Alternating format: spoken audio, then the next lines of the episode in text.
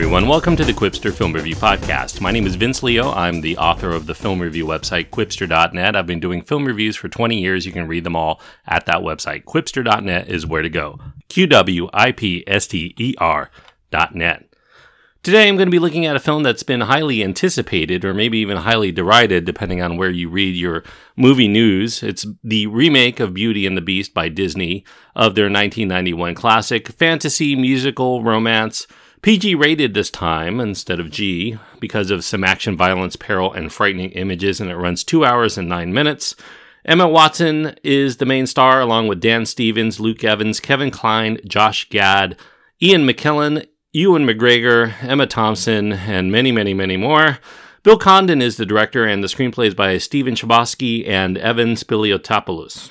Now, if you're somebody who loves the 1991 Disney animated classic of the same name, and you're probably already jaded against any and all remakes of it, so you're probably the least likely to enjoy the 2017 live action remake, which in this remake adds a little bit more plausibility and backstory to explain certain character motivations, but it does lack the consummate charm that you've come to know and love through the multitudinous repeat viewings of the 1991 version. The plot of this film is identical. There are many of the same songs, the same lines of dialogue, even the same shots, even though this one is done in live action form. So it's practically impossible to not draw comparisons and take this remake of Beauty and the Beast in its own terms.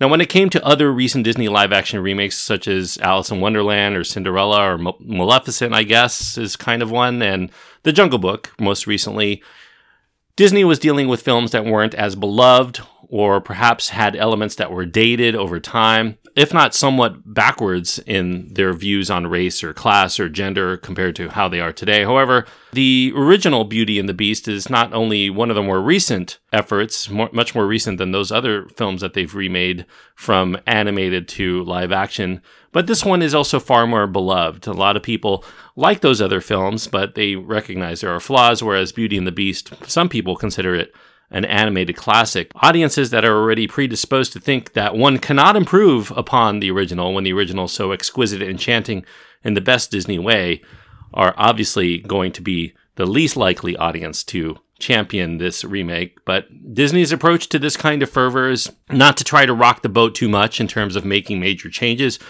Sure, there's this pre release hype that's been surrounding this film with the first openly gay character found in a Disney film, but anyone who watches this movie will probably think that it's much ado about nothing. And those who go into it without even knowledge of that controversy, they may not even catch wind of it. That's how subtle it is. However, at least for the first hour, it plays pretty much like the original, with a few exceptions here and there, at least until it begins to approach its second and third acts, where there's new songs and some new dynamics that are introduced to shore up the depth of the romance and also to develop more of a tragic backdrop to the eventual plot where Beast and Belle have to fight for life and fight for love as well. Now, the story, for those who have yet to see the 1991 film, involves, of course, a lovely and fiercely independent girl named Belle who lives with her widower, inventor father in a small provincial French village. She'd rather pursue her own path, which brings consternation to the local narcissistic He Man, Gaston, who intends to marry Belle because she's the prettiest girl in town, which, according to him, makes her the best.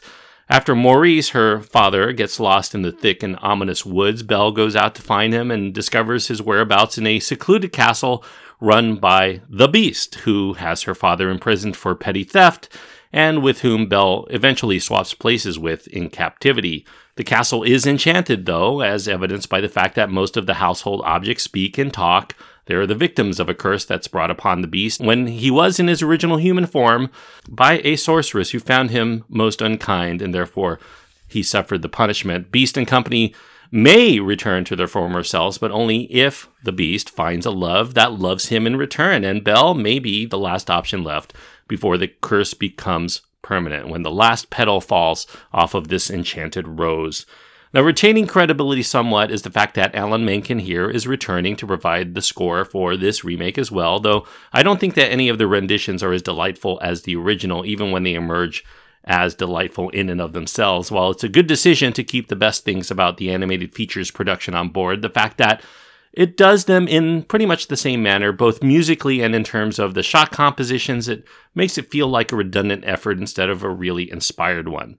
So at least that's the case until the new songs are performed, which are are well done and Yet the film's dark tone doesn't really allow for the same feeling of exuberance as that which was captured in the 1991 release. The set design is very garish and baroque, and there's plenty of ornate detail in the production and the costume design all around.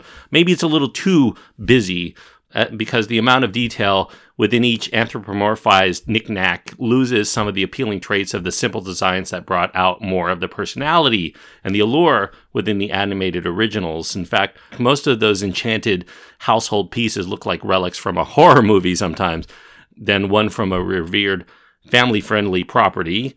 Emma Watson here, she's not mesmerizing in the role. She does acquit herself well as a Belle placeholder, even delivers some nice emotional moments late in the film that shores up the tears with the potential tragic fates for all who reside within the castle walls. What's missing here is Paige O'Hara's really rich and resonant voice when singing, Watson can carry a tune, but the performance lacks the kind of distinction that makes the one from the original film a particular delight.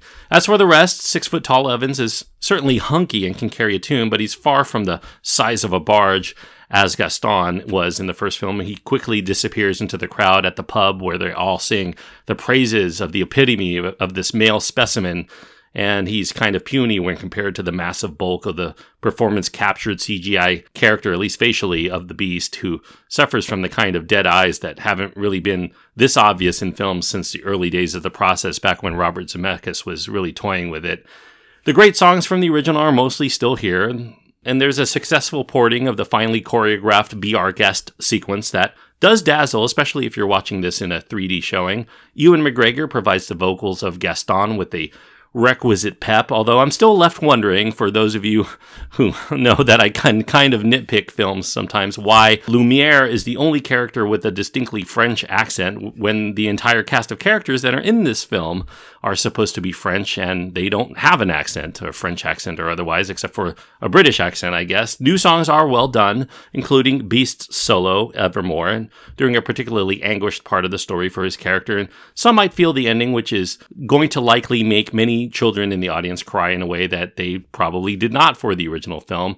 Maybe going a little bit too far into the dark territory for their taste. Perhaps it will be for some, but I can attest that at the screening that I went to, that while I did hear a few sobs in the audience for the fate of the castle staff, no one no one really mentioned any issue with where the story went as they exited the theater. They seemed pretty jubilant at the experience of watching this remake of Beauty and the Beast.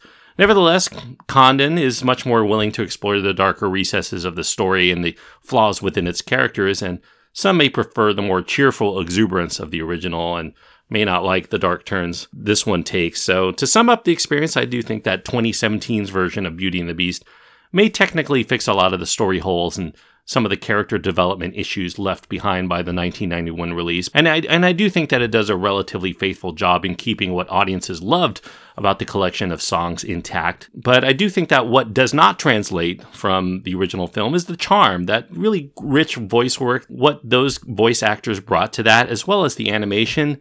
The live action just doesn't have that enchanting experience as what we saw in the original film. So I guess if I had to sum it up in short, this is neither a beauty nor a beast of a film. This is really a remake that you can like, but I think that's mostly because it's a reminder of what you loved in the animated original. I'm going to give, as far as a grade, it's kind of a borderline call for me. I, I could give it three or three and a half. It's right on the borderline. And as some of you long term listeners know, that when I have a borderline call, I usually give it the lower of the two ratings on a first time watch. If I watch it again and it resides there again, I might kick it up to a higher rating. But for right now, it's going to get three stars out of four. Three stars on my scale means that I do recommend it with some reservations for people who may have lofty expectations for this remake. Uh, that either it's going to be as good as the original film, which you're probably not going to think that, or that it's going to be sufficiently different that it should entertain in a different kind of way. It is not. It is very much a remake of the first film in a lot of ways, with some, some enhancements here and there, and some detractions here and there as well. So, three stars out of four for 2017's Beauty and the Beast. Thanks everyone for listening. I hope that you enjoyed this review. I'd like to hear what you think about this remake. You can write to me. You can find my contact information at my website, quipster.net, qwipster.net, where you can also find links to my Twitter feed and Facebook page. If you like the reviews that I do here, I also encourage you to help me out in two different ways. And Each one of them is a great help to me. One is to go to patreon.com slash qwipster and leave a donation, or you can go to iTunes and leave a review and let other people know that this is a show worth checking out. Also, you can find more of my podcast work at the In Session Film podcast. I joined JD and Brendan for the extra film segments of that show, so check it out at InSessionFilm.com for more details. Until next time, thanks everyone for listening. I hope that you enjoy your time anytime you get to go to the movies, and if you do see the remake of Beauty and the Beast, I hope that it is at least half as magical as that which you experienced when you watched the original for the first time.